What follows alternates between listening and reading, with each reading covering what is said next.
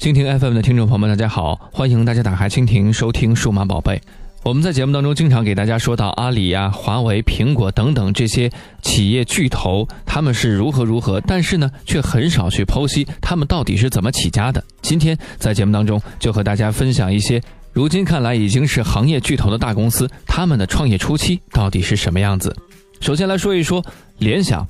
联想是传达室出来的国际公司。一九八四年，柳传志带着十名中国计算机科技人员，在一个破旧的中科院传达室开始了创业。他们先于大多数人预知 P C 将会改变人们的工作生活。拿着中科院计算所投资的二十万元人民币的启动资金，这十一名科研人员怀揣着必将研发成果转化成成功产品的坚定决心，开始了这一条漫长的创业之路。他们将年轻的公司命名为联想，在英语当中呢，意为传奇。而这个传达室走出来的创业团队，也注定会成为一段传奇。第二，来看看华为，简易房加仓库的组合。在创业初期，华为最早的办公地点是在深圳湾畔的两间的简易房。一九八七年，那栋实际上每层都是仓库的大楼里，孕育着一个伟大的公司。当时的华为占用了十多间仓库，在仓库的另一头用砖头垒起墙，再隔开一个些单间，而这些单间就是华为当时的员工宿舍。看看你现在住的房间，应该比他们好上太多太多了。第三，腾讯，舞蹈室孵化出的国际企鹅。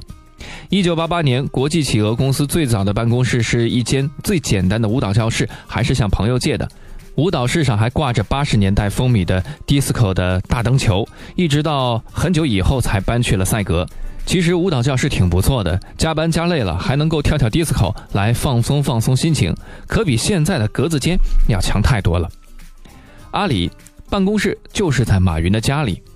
杭州湖畔花园风和苑十六栋一单元二零二室，一九九九年，就是这个一百五十平米大的房子孕育出了现在地球人都知道的阿里巴巴。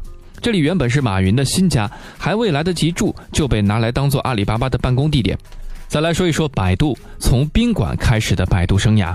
相比起其他巨头，百度算是幸运的。两千年，李彦宏完成了在美国的学业之后，怀揣着一百二十万美金回到了北京。他在北大资源宾馆是租了两间房，利用北大的校园网开始创业。房屋的租金呢比较贵，但是环境比较清幽。当时李彦宏住的房间号是一四一四和一四一七。这两个数字听起来呢有点不太吉利，但改变命运的不单单是运气，是努力。就在这两扇门的背后，百度是悄然而生。来说一说新东方，冲出十平漏风违章建筑。一九九三年十一月，新东方在一个只有十平米的漏风违章建筑里开始办公，这就是新东方的第一间办公室。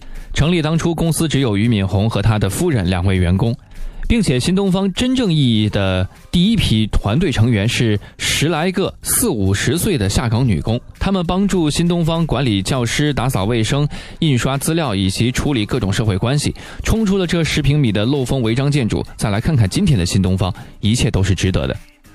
来说一说谷歌，车库不光可以用来停车。